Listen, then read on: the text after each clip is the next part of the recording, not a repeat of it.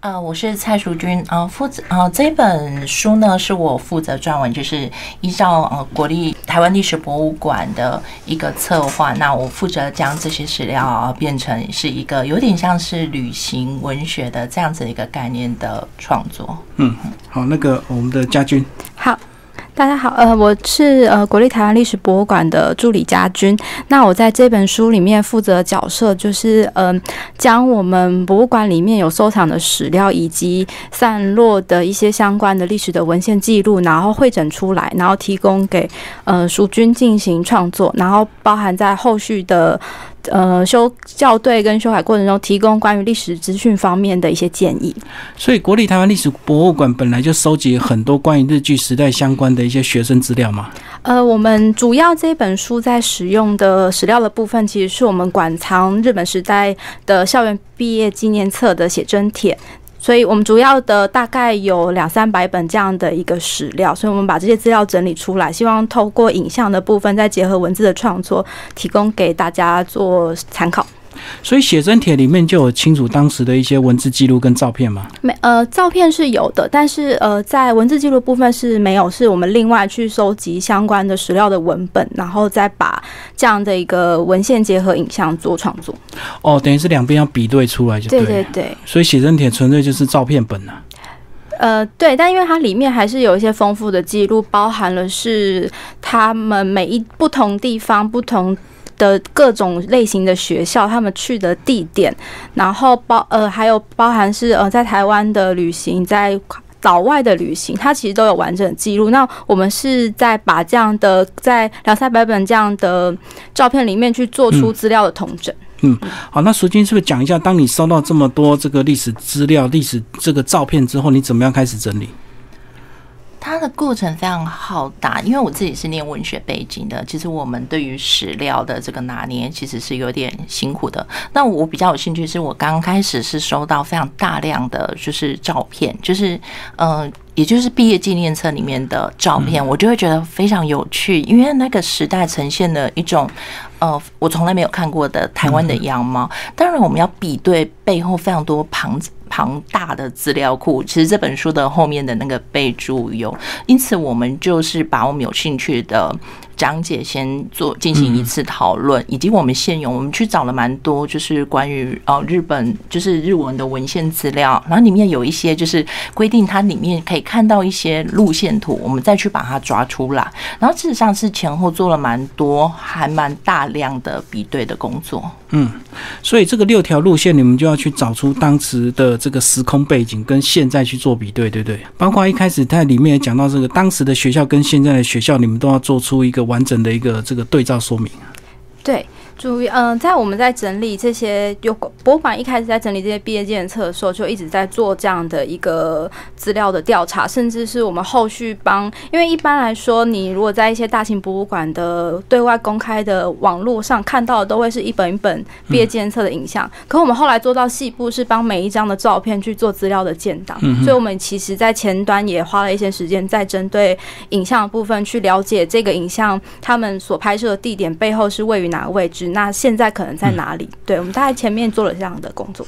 好，那接下来就是跟我们讲这这本书里面记录了六条路线，大概有哪一些主题啊？第一条路线就是哦，我们是用了台北市的旭小学校，就是现在的呃东门国小。然后呃，我们抓出来的那个路线比较跟一九三五年那个史政四十周年，就是台湾总督府办的这一个系列的展览是比较有关系的。那第二条路线是永乐公学校，也就是现在的永乐国小，在大道城的永乐国小，他们的这条路线蛮有趣的，是蛮蛮多车窗建学跟产业建学的部分。那第三条路线是台中师范学校，它。是有大部分参与这这个休学旅行的人是日本人，他们未来在台湾从事当老师的对教育的工作，他们就做了十天的环岛的一个这个旅行。那从这条路线，他就可以看出台湾有很多不同的风土跟民情。那我们那时候是用跋山涉水，其实是一个非常辛苦的路线。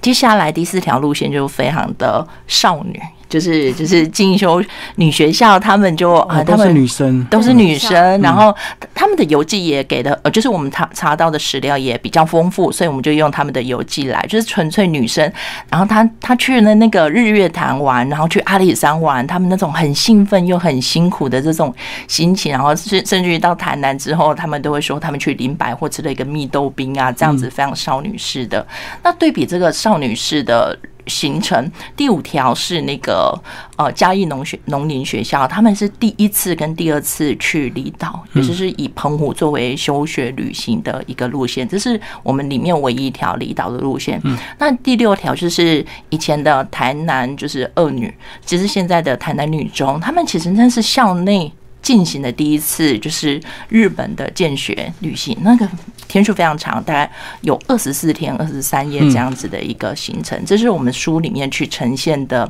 呃六条路线，它涵盖了各级不同的学校，然后也有不同的特色。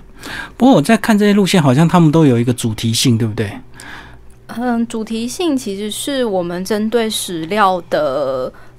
呃，我们一开始拿到的史料的文献基本上是行学校规划的行程表，然后我们去我们这我管方这边提供给创作者的历史的咨询的建议是，我们针对里面行程表的地点，然后我们去对照当时的时空背景，然后。去确认那个时空背景下，他们所在各个台湾地方看到的风土民情可能会是什么样的时空，然后去确认出那这些的。旅行的路线，那它背后可能会有一个主题，所以其实是我们在创作过程中去就他们的行程表去讨论出这些主题。好，那是不是我们就就这个路线来跟我们稍微做一个比较详细的一个说明？其实一开始那时候台湾才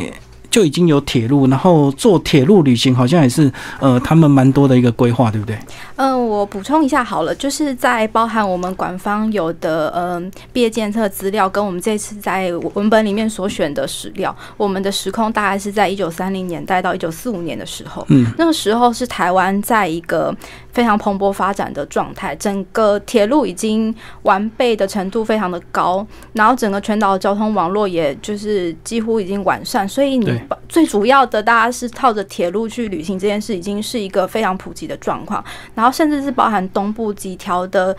呃，短的支线的铁路也都开通，然后中间比如说是靠巴士接驳的那几条公路也都开通了，所以它大概的旅行的背景会是这样，有时就非常丰富的条件提供他们去旅行。所以一九三零年那时候台湾相对的状态是比较稳定，对不对？经济也比较好一点。因岛内的话，其实整个产业来产产业跟社会经济来说是蛮稳定的。然后台湾要迈向一个工业化的一个转折点，那其实可以在嗯、呃、大概我简述一下背景好了。那个时候一些重要的工业建设都已经发展了，比如说嘉南大圳跟日月潭的发电厂计划，嗯然后嗯、呃台北帝国大学的设立，刚还有另外就是我们路线有提到的那个死剩四十周年的博览会，就是当时候的日本政府要去彰显他台湾统治的政绩有成，所以那个时候台湾算是一个整体经济跟商业活动来说非常繁盛的一个状况。嗯我们先来讲那个史政四十周年这个博览会好了。在书里面，我们依照他们的流旅行的路线，然后我们去看了，就是他们在去探访，他们主要是以中南部为主。那中南部这样的一个旅行地点，他们刚好去的这些景点都是在前一年曾经，呃，旅行的路线是一九三六年，那时政的博览会它是在一九三五年的时候，然后我们就是去看。他们旅行的地点都基，呃，就是可以吻合，是当时候在时政博览会在各地方办主题馆的一个会场。哦，所以刚好那时候就是一九三五年是日本这个殖民四十年的一个他们的类似一个宣宣传会嘛。嗯，它是一个，嗯、据目前来说，算是一个至今规模最浩大跟繁荣的一个博览会。它除了在主要的台北会场，就是我们现在可以看到是呃二八公园那一带，然后总督府这一带的主要的会场之外，其实它推动的是各地方的政府都有推自己的主题展馆，然后去彰显每个地方政府它的特产跟特色是什么。哦，各县市政府都要来配合这样的一个活动，就对对了。所以等于是他们这趟这个休学旅行，就是跑了很多主题馆。嗯，就是去中南部几个大型的城市，然后去看，就是这一些地方政府他们认为自己地方代表的特色是什么。嗯，其实这里面还有提到他们去了蛮多这个我们现在还是很有名的这个景点，对不对？日月潭啊、阿里山神木这样子。对对对。要不要来帮我们介绍一下当时的台湾的一些这个风景区？我简述一下，就是大最常见的几个景点。好，其实我们后面在书的规划中，除了六条路线之外，我们把常见的几个大型类型的景点另外再整理另外整理出来给提供给大家参考。好，那常见的景点，比如我们现在还会去的。呃，其中有一个就是呃阿里山，阿里山的部分，它在日本时代因为要开发那个林业的关系，所以它整条呃。整个林业铁路的修整，包含整个嘉义市都跟着阿里山森林，就是林业发展的，就是很密切的结合。然后也因为铁路开通，所以你从嘉义到阿里山这一段的旅游是变成可行的。你只要搭那个阿里山森林铁路就可以上去。嗯。而且它后来在就是整个台湾在票选那个台湾八景的时候，它是也有也有入选的嘛，所以它就变成是一个对台湾来说非常。向往的一个观光的景点，那这也是我们现在台湾很常去的一个地方，就是阿里山。哦，所以那时候其实整个嘉义非常繁荣，对不对？非常繁荣，因为嘉因为这个阿里山的木业的关系。对，因为呃阿里山的那个木材要从山下运下来，要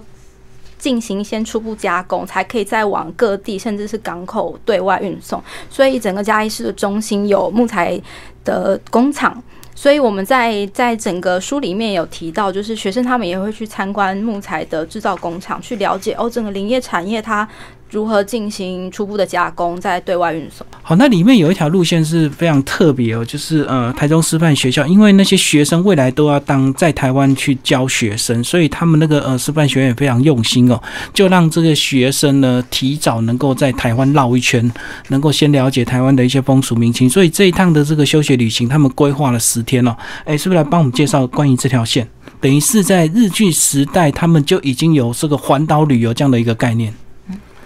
我自己在写这六六条路线的时候，其中路线三就是台中师范学校这一个环岛十天的。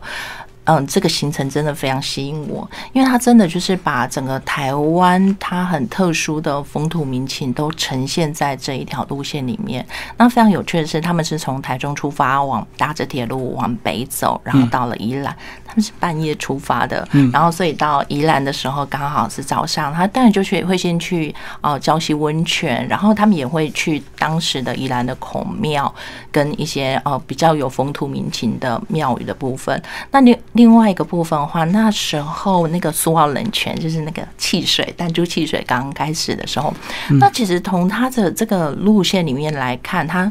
你会感受到说，其实对于这一群，他可能是呃到。青少年的时候，他其实从小就在日本长大，然后读师范学校的时候才到台湾来的一群呃日本学生，他们其实是安排了非常丰富的，就是关于台呃，就是整个台湾的整个产业，包含风土民情。那他们到那那时候比较有趣，就是那时候临海公路才刚开始，也就是我们现在大家比较熟悉的就是苏花公路的部分。我们看到史料的时候啊，它其实道路非常的小。那当然，大家的有机。我们也可以从不同学校邮寄里面，就说我们的生命都交给交在司机手上，因为他其实我们看到那个道路况没有那么好，就对。其实他一边就是勉强开通而已，一一边就是山壁，然后一。边就是悬崖，然后就是海边，所以我自己在看这个的时候，我就觉得哇，当初就已经有这样子非常惊险的一个路线。那我觉得它也串联了这条路线很丰富，就是它除了刚刚就是因为铁道在西半部已经非常完整，可是那时候这一条临海道路才刚开通没多久，他们等于真的就是去开箱这一个。那临海公路的完成，也就是启动了我们东半部对于东半部的旅游上面的认识。然后接下来他们到花。点的时候，其实花莲台东的路程上面，他们去看了一些蛮有趣的，比如说是关于哦，那时候就已经有一些呃日本的移民村，嗯，然后日本的移民村那时候是从那个呃四四国的德岛有一个吉野川周边的，他们当初来是因为当然当时候日本的呃本土他们的人口过多，所以他们而哦有移民村的移民计划，它有一个官方的最大的移民计划是从那边来的。对，那他们也看了，就是说传统的就是原住民他们的聚落，他们的渔耕之地。那这个从这里面两个里面，你却可以去感受到说，其实台湾的土地有比较多的纹理，是因为台湾的民族是比较多元的，跟日本本地是不同的。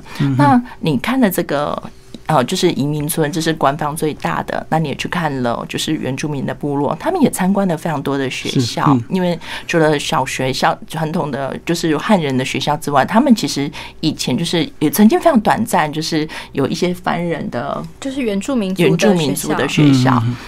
然后也去参观了这个部分。然后最后他到台中，其实那时候台中跟屏东之间，就是往西半部这边这个。道路系统还没有建设好，就南回的部分。对，所以他们就走了一条非常辛苦的一个道路，然后他们是徒步。去走的，那我自己在写的过程当中，可以感受到说，其实透过那种徒步的过程，你更能够认识台湾这块土地的上面的伟大，跟它非常不一样的地方。那这条路线刚好是家军非常就是喜好的一个路线，他自己有亲身经验，我想也许他跟听众朋友分享这这一条路线上面。好，那如果听众朋友刚好有看这本书的话，其实它就在我们这本书的在第七十四页跟七十五页这边。那这一群在来自台中师范学校的学生，他们那两天行程主要的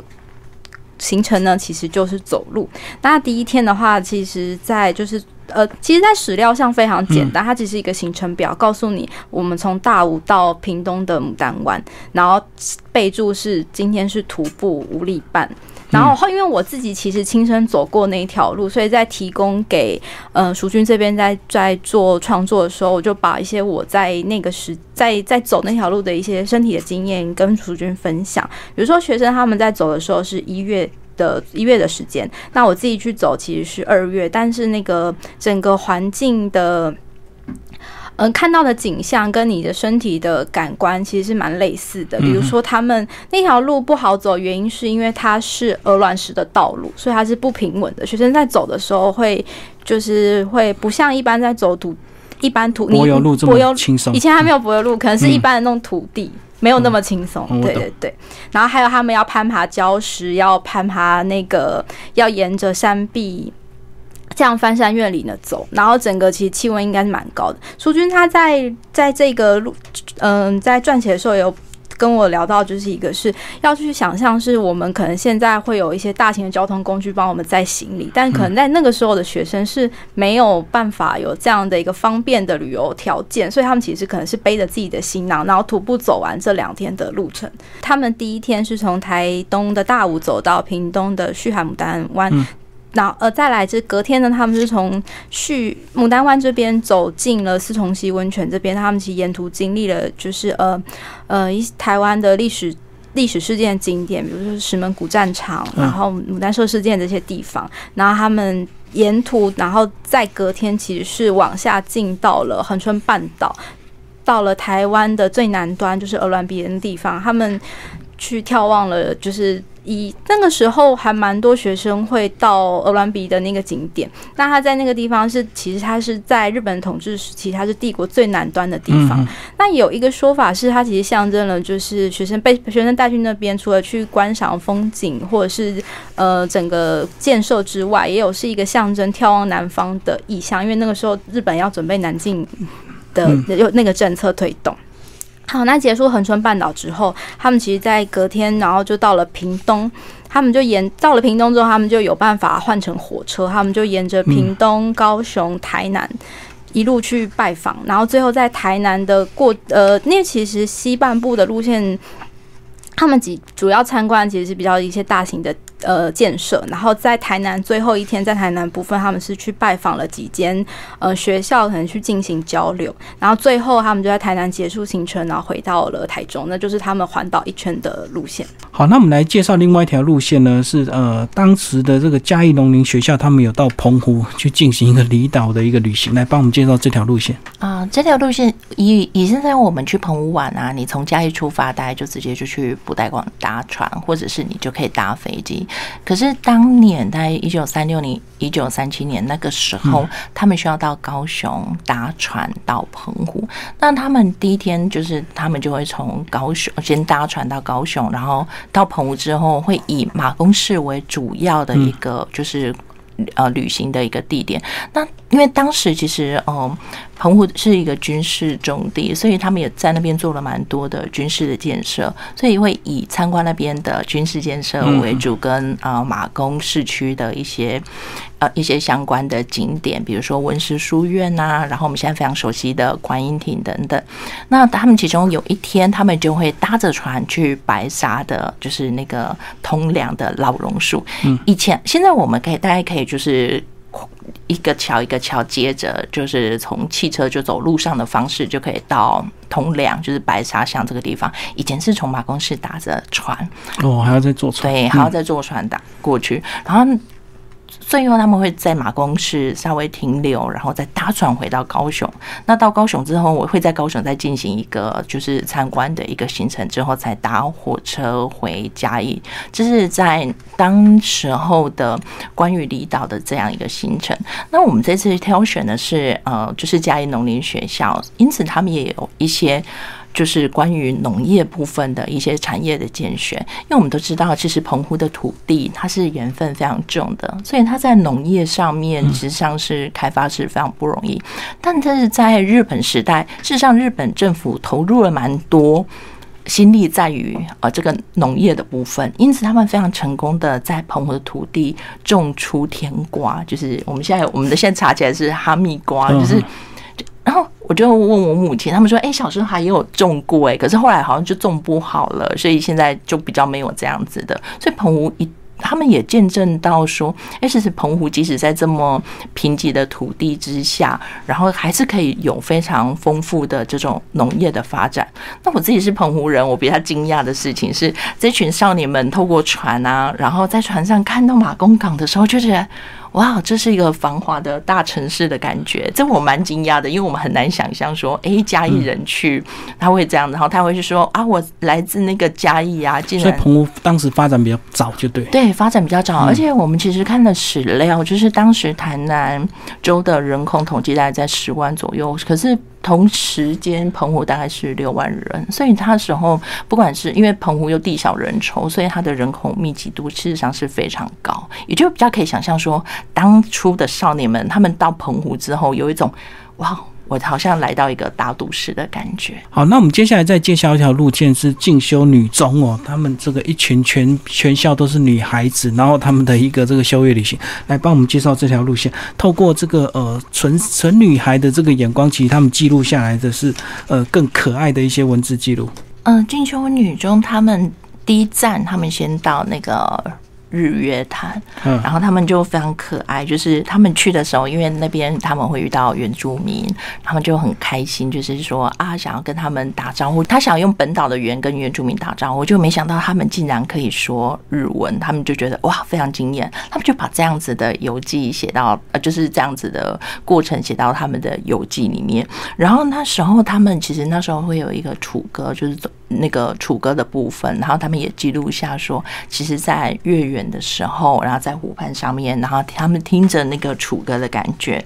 然后其实也映照湖面的寂静，是一种比较诗意的一个做法。这条路线后来到了那个阿里山呢，其实当时然后到阿里山是一个非常对他们来讲是非常辛苦的过程，因为他们在游记上面有解说，他们其实非常向往到阿里山去，可是那个路程实在太辛苦。我们可以想象，其实那时候那个火车上的那个煤油的气味，然后它可能那个座位上面不是那么舒适。嗯，从里面也可以看到有一些照片，是可以看到那时候搭搭去阿里山的那个呃火车，并不是像现在这样子那么舒服，所以他们要坐很久很久的车子，然后才可以到。阿里山上面，然后就是在那种非常痛苦的过程，他们还说人，呃，古人常言乐即是苦，苦即是乐。他们从那段路程上面也就可以做了这样的体会。不过，当他们看到云海的时候，他们有非常多很美丽的想象，比如说进入到深山里面，雾里来雾里去，然后其实就很像在云海里面，好像披着白色的衣服，然后他们对云海有非常多很美丽的描述。然后一群女孩子出去玩啊，他们就非常非常的重视那一种哇，每次到晚上大家叽喳分享的那个行程。然后离开嘉义之后，嗯，就是他们其实有去那个嘉义市区，然后就有一些啊逛街的行程。然后他们后来还到了那个寿山，也刚刚有说过的，就是说这是鹅銮鼻的那个灯塔，然后一些比较重要的产业，比如说恒春的中序所，然后还有就是四重溪的部分，这是关。然后之后他们又回到那个台南的部分，我刚刚有说他们就是。嗯，去到台南就会去安平呐，然后就是台南的时间。那我刚才补充一下，就是其实学生们还蛮长的，南部的一条路线，就是屏东还蛮是一个重点的。因为当时候日本政府有一个南下的政策，那其实屏东属于比较热带，其实跟他们那个南下的气温是比较相近的，所以他们很多重要的，比如说呃植物的栽种，或者是动呃。动物的这种培育都是在屏东为主。那屏东当时也有一个那个制糖厂，非常的有名，还有那个飞空军飞，就是还有一个飞行的基地。所以在屏呃往南下走，屏东其实上是一个还蛮重要的一个地点。好，我可以补充关于就是这条路线里面关于一些历史背景的部分。那在阿里山的部分，就是刚刚有提到说，其实学生从搭乘那个阿里山的呃林业铁路的火车到山上。那也这边跟观众朋友分享，现在阿里山的本线嘉义到奋起湖的路段其实是开通的，所以如果想要体验那条路线的话，就是可以搭乘看看。所以我在呃在看稿的时候，我有觉非对于就是学生他们那时候。针对搭火车的那个经验，就是我非常的有感觉，因为的确它整条路并不是像我们现在一般搭台铁一样那么平顺，它是弯弯绕绕，非常缓慢。那其实你在过程中是会混杂着柴油机油的味道，可是当你到达山上的时候，你会忘记的那种辛苦辛苦，对对，是蛮蛮有蛮特别的。那我们再分享一个，是刚刚有提到关于恒春半岛，呃，就是屏东恒春半岛部分，在当时候因为呢。嗯呃，相关的南一方面是整个国家政策的关系，所以南南恒春的地方有很多重要的试验农农林的试验所，包含就是刚刚提到的种畜场。种畜场其实它就是我们现今的垦丁牧场，所以大家现在如果去垦丁的话，其实可以过去看看。它那边主要培育的是有一些牛牛只或者什么样的一个呃试验，现在还是有在放牧。然后另外一个是。呃，包含是林业试验所和恒春植物园，那其实也是日本时候非常一个非常大的一个植物的试验所，它里面主要是以南洋热带的植物栽种为主。那其实学生他们去参观的，就是参观这样的地点。那个时候，整个嗯国家建设的着力点是什么？大概是这样的一个行程。好，那其实呢，呃，在这本书的一开始啊，就有记录这个当时他们在要做所谓的这个校外旅行的时候，其实都会有一些规矩，但是规矩现在看起来还蛮有意思的，蛮有趣的。呃，请两位来帮我们分享一下，他们在一开始老师都会对学生做什么样的一个要求？OK。呃，我们那时候是看他们那个旅行手册上面啊，开宗明义，他就会告诉你说，啊，我有哪些很重要的规矩。当然，我们知道说，呃，日本向来其实他到现在都还是非常重视礼仪的民族，所以我们可以从这些规定事项里面去感受到，他其实当时对于学校学生的要求有哪些。第一个，我们可以看，也许可以看到说。上就是排队不可以争先恐后，然后在车上坐固定的位置，然后你要保持车内清洁。比如说，我们有看到说，他们其实坐火车时候吃便当，那个都有垫了一个，就是其实是为了维持车内的清洁。对，然后要保持安静，注意理解，还有头手不可以伸伸到窗外。这个非常有趣的一点，就是我们后来写到那个游记里面啦，他们那些游记游游记就会写说啊，我们就。然后忍不住把头伸向 窗外，我觉得这就是很好。我们想要很真实的去呈现说他们当时的一个样子。那其实他们包含说他们在排队的时候集合的时候，他们也有很严格规定，比如说你还要你的都要保持整洁，然后靠左通行，然后不可以脱离队伍等等。那休息的时候也有规定哦，他说。不可以去买吃的，然后不可以跑远，然后集合的时候要很快速。对，那当然还有。住宿，因为他们都会，他们就觉得说，你出去你的礼仪就代表孝育嘛，所以你住宿的时候，你一定要注意，就是。不要去造成旅馆上的困扰。那当然就是你那个清洁很重要，你使用的厕所要维持清洁。那用餐的礼仪要注意。还有他们就是通常就是大浴场这种入浴的这种，呃，要守秩序，然后不可以这边洗脑。然后外他们是可以外出的，我们可以看到各级学校都会提到说啊，他们有外出或者自由的时间，他甚至于还有那种自由时间去找以前的老师这样子的一个自由。但是他这个外出是需要。得到许可的，而且是要在规定的时间回来。然后他们就是不可以单独外出。然后熄灯之后就不要再吱吱喳喳了。那我们从他们的游记里面觉得，他们熄灯之后可能也许还是会啦，但是。而且好好记住旅馆的名字啊，等等。那其实呃，他们很重要的是见学，就是见学包含车窗或参观的过程，有一些规定，就要注意礼貌，要保持安静。而且很重要的是，他们回到旅馆要把重点写下来，这件事情。做笔记。对，要做笔记。所以他们的那个手册后面都有一些空白页，然后携带的物品，我叫他们要带笔，因为这样子才可以把重点写出来。那。有非常有趣的，就是他们关于健康上面的一些重视哦，比如说也很多规定，比如说你不可以吃太多，然后也不可以乱买东西，不舒服要跟老师报告。然后他们有一个常备药品，那种人丹，这个是要准备好，甚至于说太热也不要提被子，因为怕你会。